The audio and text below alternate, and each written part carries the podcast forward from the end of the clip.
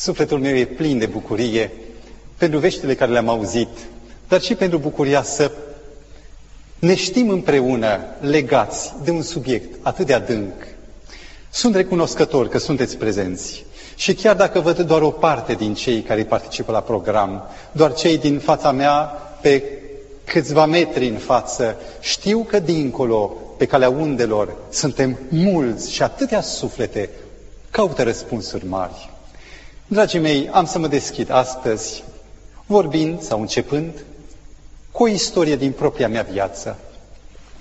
Eram un puști de cinci ani, dar evenimentele de la începutul vieții rămân adânc imprimate în sufletul nostru. Și m-a luat odată o mătușă, o amintire plăcută, și m-a dus într-o biserică, o catedrală din Sibiu. Cum a intrat prin partea dinainte, prin antreu, am văzut deodată un crucifix imens la mărime naturală a lui Hristos, atârând pe lemn. A fost prima dată când vedeam crucifixul. Pentru prima dată vedeam răstignitul și m-am întrebat, și am întrebat cu voce tare, cine e? Și când mi-a explicat că a fost Isus Hristos, dar de ce l-au pus pe lemn? N-a spus nimic. El era bun. De ce l-au răstignit?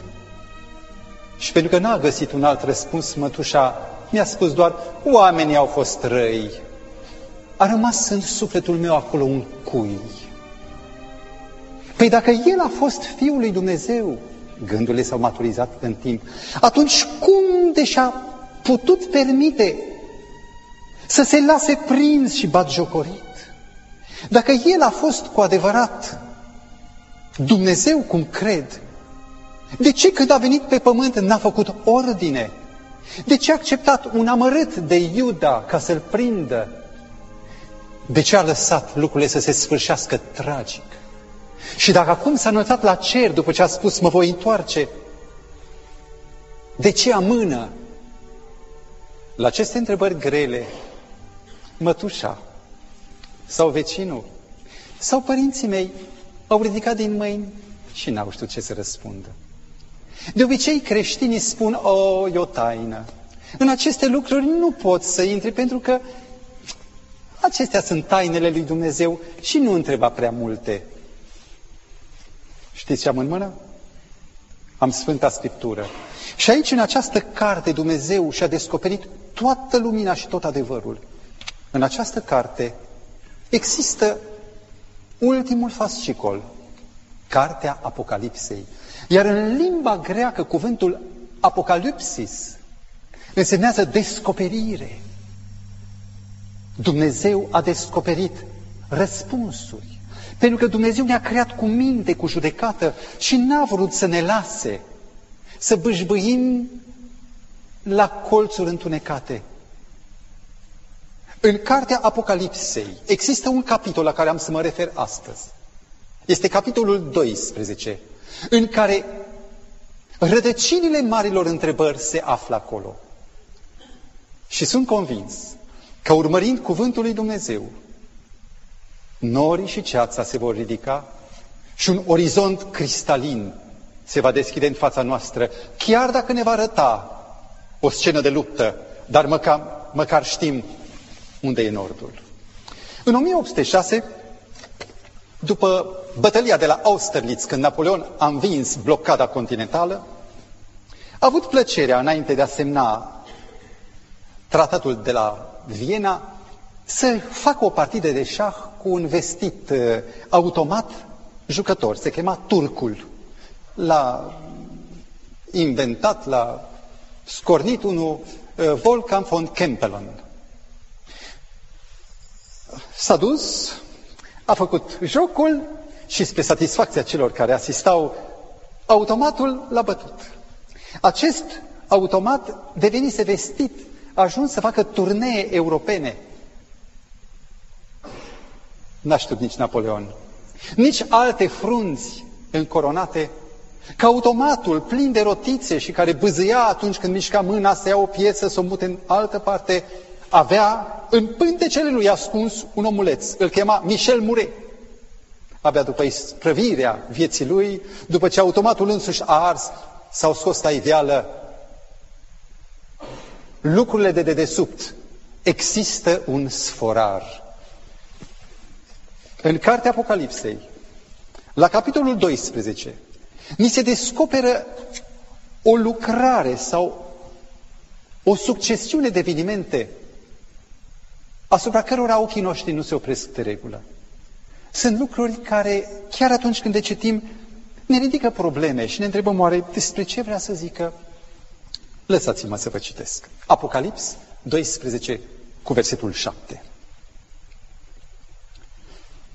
Și în cer s-a făcut un război. Mă opresc, nu se poate citi mai departe. Război în cer? Cumva de nave spațiale? Să lămurim un lucru. În a doua scrisoare a Sfântului Pavel către Corinteni, la capitolul 12 cu 2, deci 2, 12, 2, ușor de ținut minte, ni se prezintă o realitate în etape. Noi toți vedem primul cer, cerul albastru, e cerul senin. Apoi, noaptea nu-l vedem pe acest albastru, vedem cerul stelar, firmamentul. Și dincolo de acest prag, unde n-a pătruns niciodată cel mai performant telescop se află așa numitul al treilea cer de care vorbește Pavel. Nu primul, nu al doilea. Este cerul al treilea pe care îl descriem ca fiind tronul lui Dumnezeu sau reședința suveranului Universului. Acolo, în acest spațiu, în acele locuri, ni se vorbește despre un război. Și în cer S-a făcut un război. Mihail și îngerii lui s-au luptat cu balaurul și balaurul cu îngerii lui s-au luptat și ei. Dar n-au putut birui și locul lor nu li s-a mai găsit în cer. Și balaurul cel mare, șarpele cel vechi numit diavolul și satana, acela care înșală întreaga lume, a fost aruncat la pământ și împreună cu el au fost aruncați și îngerii lui. E tensiune, este război. Și te întreb, oare în cer balaur? Cum vine asta?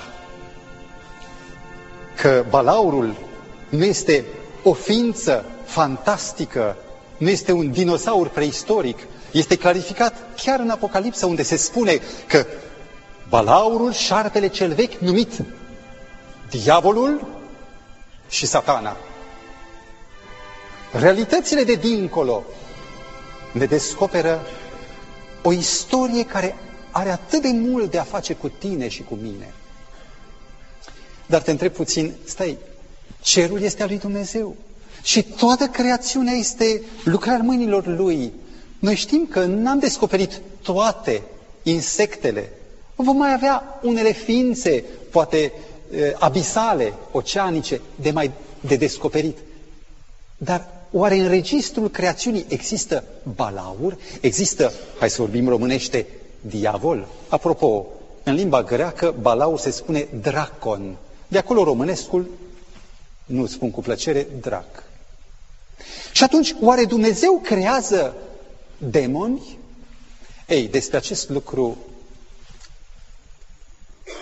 ne ne lămurește cu privire la acest lucru Scriptura.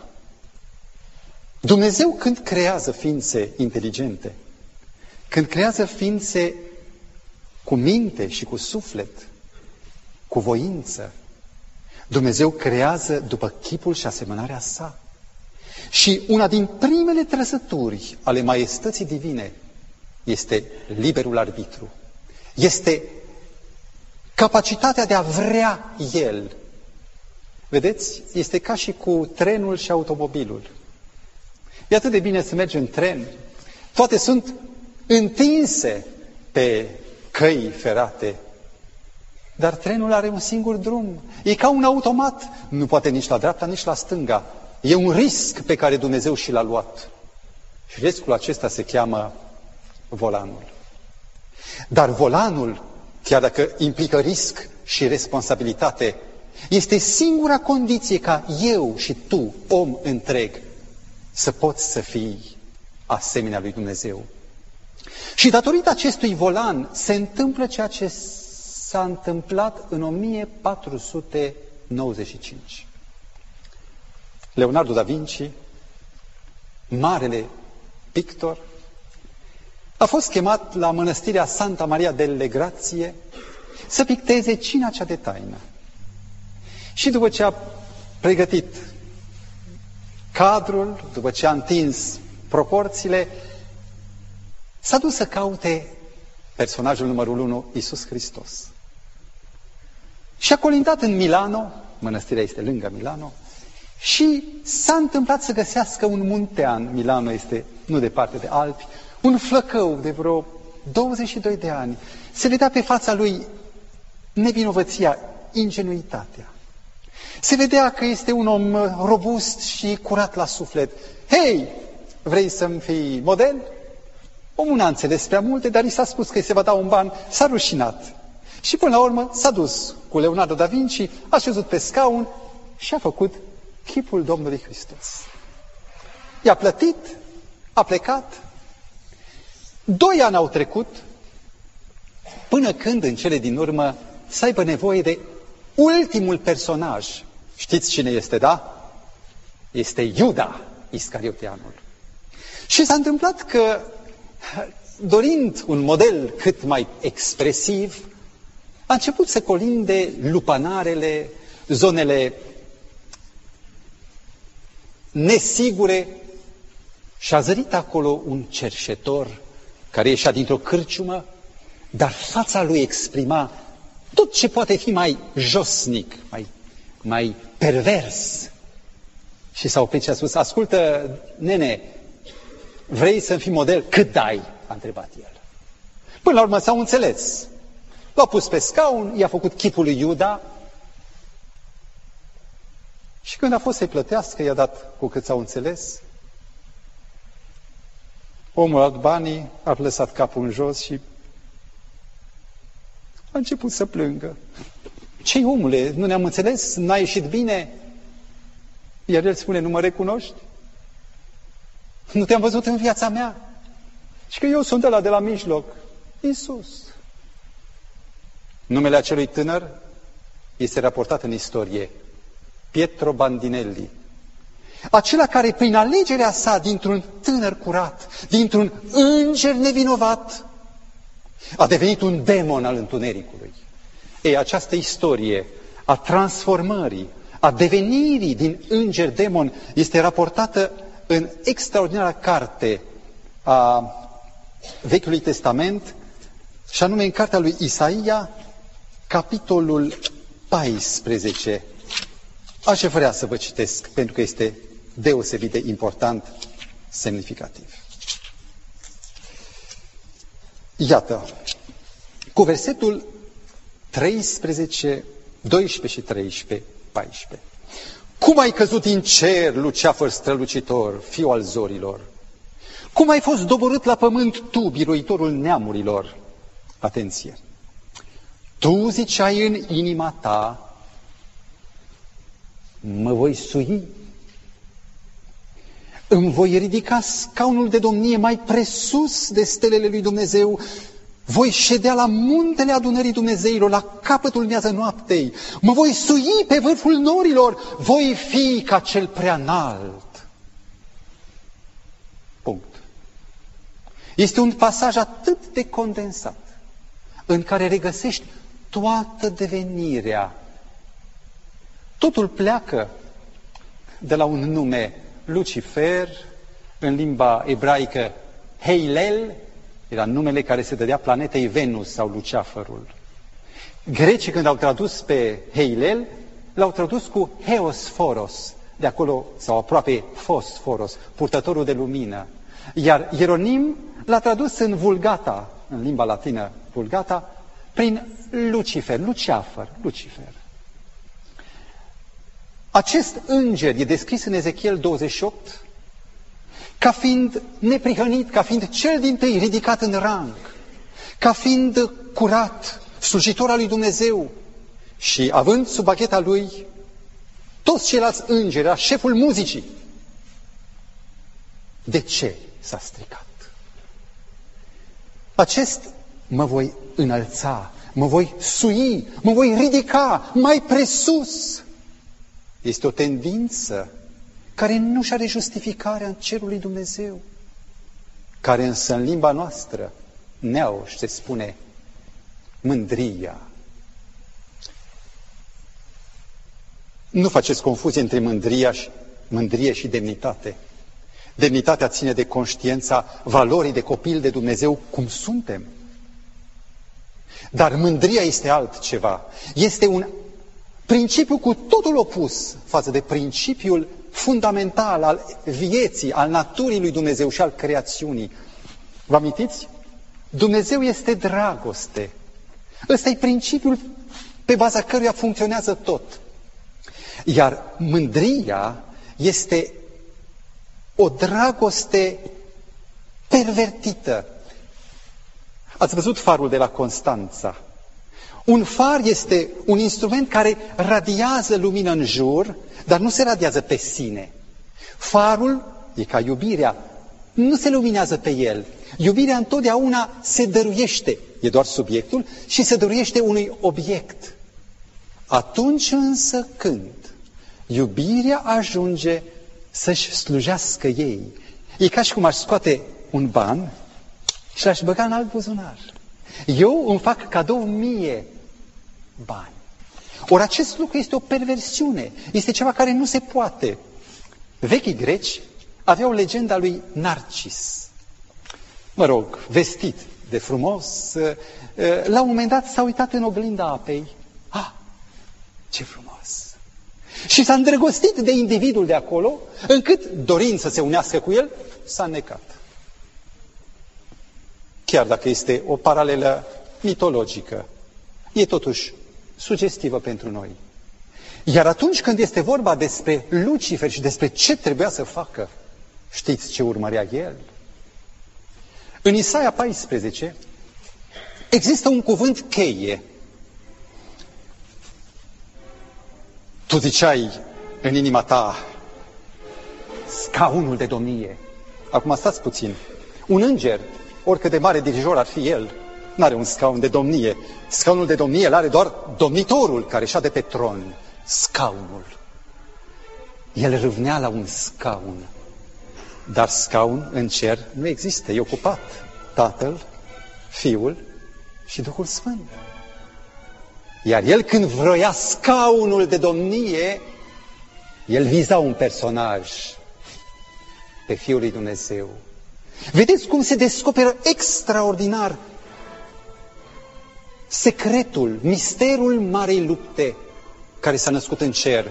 Un înger, primul dintre ei, Heruvim, a râvnit la onoarea, la slava pe care doar Fiul lui Dumnezeu o poate avea. Am fost străpuns în suflet de istoria unui mare erou al războiului de independență al Statelor Unite. Era tânărul Benedict Arnold și numele ei frumos mi-a plăcut. Acesta se aruncă de cum a sunat clopotul războiului, se aruncă pur și simplu în, în vâltoare. El cu câțiva oameni atacă și cucerește poarta de intrare în Canada, fortul Ticonderoga. Era incredibil ca un om cu 83 de oameni după el să biruiască. Drept recompensă, Washington îl numește major, apoi general. Este viteaz, este uh, strălucit. Istoria scrie despre el că este a doua figură din războiul de independență după Washington. În 1779, la doi ani, trei ani de la începerea ostilităților, gărzile, patrula americană prinde un cetățean suspect trecând peste linii în zona aceea neutră. Cine ești? Cetățeanul vorbind într-o engleză britanică, se dă de gol. Ah, sunteți gărzile britanice, sunt majorul John Andre. L-au capturat, l-au cercetat. în buzunarul lui, au găsit un permis de liberă trecere semnat de Benedict Arnold. Și în tocul cizmei au găsit hărțile cu planurile secrete de întărire a fortului West Point, pe care le știa doar Benedict Arnold. Nu se poate. Primul, cel mai viteaz să devină trădător când se află vestea, vuiește lumea și are timp Benedict Arnold să fugă la englezi. În cele din urmă, după doi ani, conduce chiar un raid împotriva compatrioților lui. Când se sfârșește jalnic războiul pentru englezi, se retrage în Londra, urât, părăsit de toți, privit ca un Iuda, ca un trădătorul și pe patul de moarte a mai cerut un lucru, vreau să mor în uniforma uh, americană. Și l-au îmbrăcat ca să moară ca erou american. Este zdrobitor ca cel mai mare, al doilea cel mai mare erou, să fie trădătorul. Este doar o slavă sugestie a ceea ce se s-a petrecut în războiul din cer. Iar cauza, motivul, este mândria și gelozia. Război în cer. Eram copil, sibian, și tatăl meu m-a dus la București odată, știu că aveam vreo 12 ani, și m-a dus la Muzeul Militar. Imaginați-vă ce plăcere, ce satisfacție pe un copil să vadă arme. Vă spun că aceste arme toate, tot arsenalul de culoare, de sute de metri, fac parte din istorie.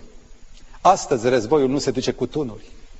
E destul să publici într-un ziar o veste compromițătoare și acesta se numește războiul imaginii, războiul mass mediei. E destul să spui că banca cu tare e falită și banca falimentează, pentru că toți năvălesc pe bancă și cer banii, banii. Ei bine, în cer n-a fost război cu tunuri. A fost un război nici măcar direct împotriva lui Dumnezeu. Cum ar putea o creatură să lovească pe Creator? Este imposibil. A fost însă un război indirect, nu contra lui Dumnezeu direct, ci contra imaginii lui Dumnezeu din mintea creaturilor. Și gândiți-vă cum este cerul. Noi aici pe pământ suntem oameni imuni, dar ia un european și du în Africa. Imunitatea nu se mai potrivește, pică imediat. În cer toți erau naivi, vulnerabili, credeau orice. Iar efectul este atât de dramatic, încât Scriptura spune în Apocalipsa, capitolul 12 cu versetul 3, că Balaurul a tras a treia parte din îngeri de partea lui. Vă gândiți ce lovitură, ce spărtură în familia cerească. Sunt recunoscător lui Dumnezeu pentru această carte, care în mod sintetic, construiește un tablou printr-o piatră de mozaic aici, printre-alta dincolo. Există o scenă care mă conduce la descrierea naturii războiului. Este cartea lui Iov, considerată cea mai veche carte din Sfânta Scriptură, scrisă de însuși Moise pe când era în pustie cu turma socrului său. În această carte ni se descoperă două scene care nu fac parte din realitățile pământești, care vizează războiul ceresc, și anume Iov, capitolul 1, versetul 6. Ascultați! Fiii lui Dumnezeu au venit într-o zi deci s-au înfățișat înaintea Domnului și a venit și satana în mijlocul lor. Ce este aici? Ah, e un congres cosmic. Un congres universal în care toți Adamii, ca să zic așa, de pe toate celelalte planete, s-au întâlnit la o mare părtășie De pe pământ, Adam era lipsă. În schimb a venit uzurpatorul, satana. Eu sunt stăpânul. De unde vi satano? Îl întreabă Dumnezeu. Și el răspunde contestând autoritatea, descoperind care era tema impusă de el la acel congres. De la cutrierarea pământului și de la plimbarea pe care am făcut-o pe el, cu alte cuvinte, autoritatea ta, Dumnezeule, e relativă. Eu sunt stăpânul de drept al pământului. M-am plimbat ca pe moșia mea. Pământul e al meu. Și Dumnezeu replică. Argumentul lui Dumnezeu în această luptă se numește Iov. Tu, eu. Și Dumnezeu spune, pardon, pretențiile tale sunt nedrepte. Ai văzut pe robul meu Iov? Nu este nimeni ca el pe pământ. Este un om fără prihană și curat la suflet, care se teme de Dumnezeu și se abate de la rău. În acest conflict, Dumnezeu are un argument care se numește Iov. Iar satana e deștept. El a venit pregătit și bănuia că ar putea să vină acest subiect și atunci îi aruncă pe tapet cheia. Ascultați provocarea lui satana. Și satana a răspuns Domnului, versetul 9. Oare degeaba se teme Iov de Dumnezeu? Nu l-ai ocrotit tu pe el, casa lui și tot ce este al lui? Ai binecuvântat lucrul mâinilor lui și turbele lui acoperă țara, dar ia întindeți mâna și atinge-te de el. De tot ce are și sunt încredințat că te va blestema în față. Din această pledoarie apare un cuvânt cheie. L-ați reținut? Un cuvânt prin care acuză direct pe Dumnezeu, dreptatea lui Dumnezeu și dragostea lui Dumnezeu. Știți care este cuvântul cheie? Oare degeaba? Știți, când m-am căsătorit, nu m-am gândit câți bani mi-aduce nevasta, dacă o iau pe ea sau pe alaltă, care e mai bogată. Când am dorit să am copii, nu m-am gândit, dacă am 10 și fiecare îmi va da câte un milion din salariu, voi avea la sfârșit 10 milioane pensie. Nimeni care iubește nu-și face calcule de interes. Eu când fac ceva din dragoste, fac gratis, degeaba. Și când diavolul spune, oare degeaba, el atacă principiul fundamental, dragostea. El principi, atacă guvernarea lui Dumnezeu și sugerează că Iov slujește din interes. Nu gratis, degeaba, nu iubire. Este un interes pentru servicii. Cu alte cuvinte, Iov e sărac, e om, el are nevoie de aer, de, de sănătate, de putere, de înțelepciune și Dumnezeu îi spune, îți dau dacă îmi slujești. Ăsta se cheamă șantaj. Dumnezeu cumpără și Iov se vinde. Și atunci, cu cei care intră în această relație, se produce un protecționism, o rețea a lui Dumnezeu. Ce credeți? Ce răspunde Dumnezeu? Și Dumnezeu, dramatic, acceptă provocarea. Și spune, da, eu știu că Iov mă iubește. Eu știu că Iov, chiar dacă ar fi să sufere și să nu înțeleagă de ce, el va rămâne lipit de mine. Pentru că nu pentru interes, ci degeaba slujește el.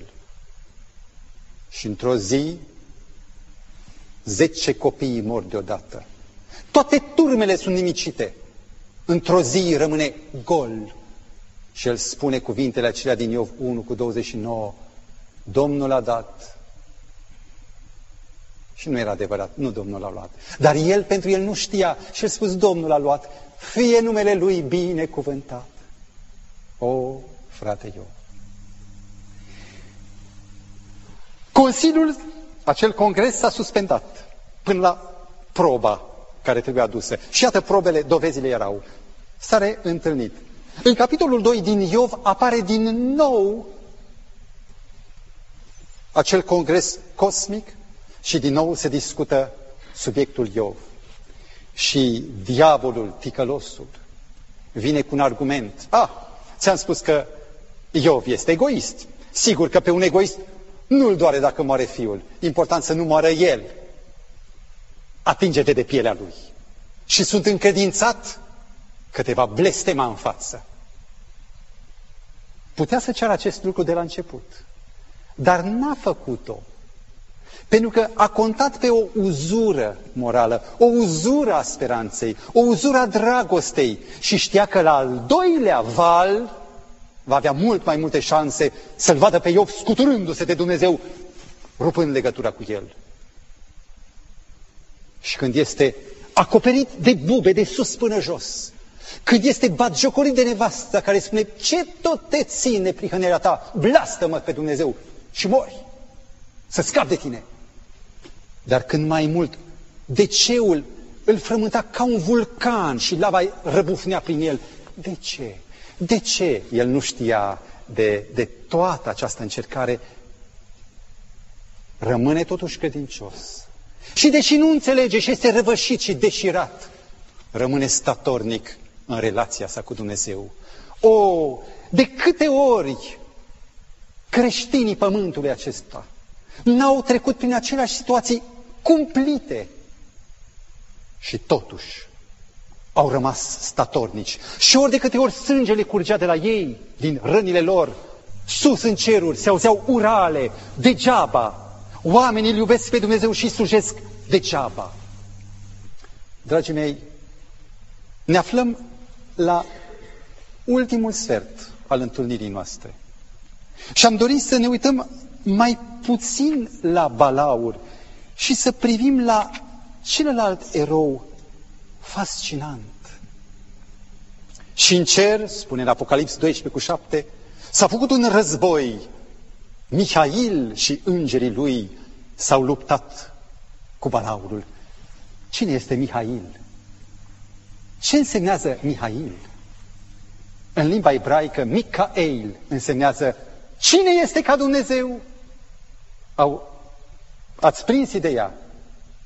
Este o întrebare pe care n-a ridicat-o el. A ridicat-o cineva care a spus, eu voi fi ca Dumnezeu. Și cel care era vizat, gelozit pentru tron, cine e ca Dumnezeu, să se vadă. Acest nume este un supranume, este un titlu de război pe care și-l ia el.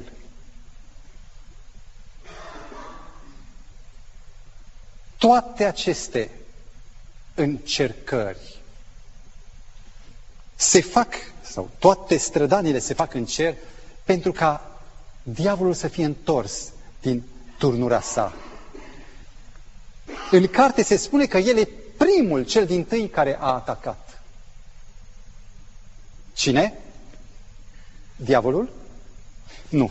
În Biblie spune că Mihail a fost cel care el a luptat cel din tâi. Este strădania lui Dumnezeu de a-l recupera pe Lucifer, îngerul lui, de pe panta decăderii și n-a mers. Și atunci când a ales și a ales greșit, cuvântul spune că locul nu i s-a mai găsit în cer și diavolul a fost aruncat pe pământ. O, pe pământ. De ce pe pământ? Dacă aș fi fost eu Dumnezeu, dintr-o lovitură îl nimiceam. De ce nu l-a nimicit Dumnezeu? Mi s-a pus de multe ori această întrebare. Dacă Dumnezeu este atotputernic, de ce nu l-a strivit pur și simplu ca pe un gândac? Imaginați-vă o scenă în cer. Dumnezeu stă pe tron și vin câțiva îngeri. Tată, da, îngerii mei, unde e Lucifer? Și tatăl se încruntă puțin și apoi spune, ă, l-am omorât. Și îngerii zic, la ce? Păi zice, l-am pedepsit și nu mai există. Dar de ce? Ah, din cauza că a păcătuit. A ce? Păi, voi nu știți, dar e păcatul. Ce e păcatul? O, voi sunteți atât de curați încât nu vă puteți imagina ce este păcatul, așa că plecați la treburile voastre. Și imaginați-vă cerul întreg din clipa aceea, plecând cu o umbră în suflet. Oare ce va fi? Aici, acest război din cer este o lumină care cade pe pământ ca un reflector.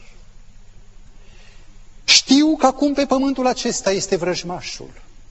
Știu că ajuns aici și data viitoare vom înțelege cum de a ajuns tocmai pe pământ. Credeți dumneavoastră că pământul este coșul de gunoi al lui Dumnezeu? Credeți că este gena lui? Nu, no, aici a fost vorba de o alegere, dar data viitoare, dacă vă interesează, veniți să aflați cum s-a întâmplat acest lucru. Deocamdată știu un lucru, că suntem într-o mare luptă și aici trebuie să rezistăm. Trebuie mai mult decât atât. Trebuie să ne recunoaștem că suntem martori, suntem ca Iov, suntem într-un lagăr, dar Dumnezeu a promis că va veni curând. Și a promis că această teribilă robie va avea sfârșit. Ai răbdare, frate Iov, nu mai e mult. Ai grijă ce alegi și puneți încrederea ta în Isus Hristos, în acela care a spus, te iubesc cu o iubire veșnică, de aceea îți păstrez bunătatea mea. Dumnezeu să facă din inima ta o inimă luminoasă, care să știe să aleagă astăzi pe Dumnezeu și adevărul, pentru fericirea ta și dreptatea veșnică a sa. Amin.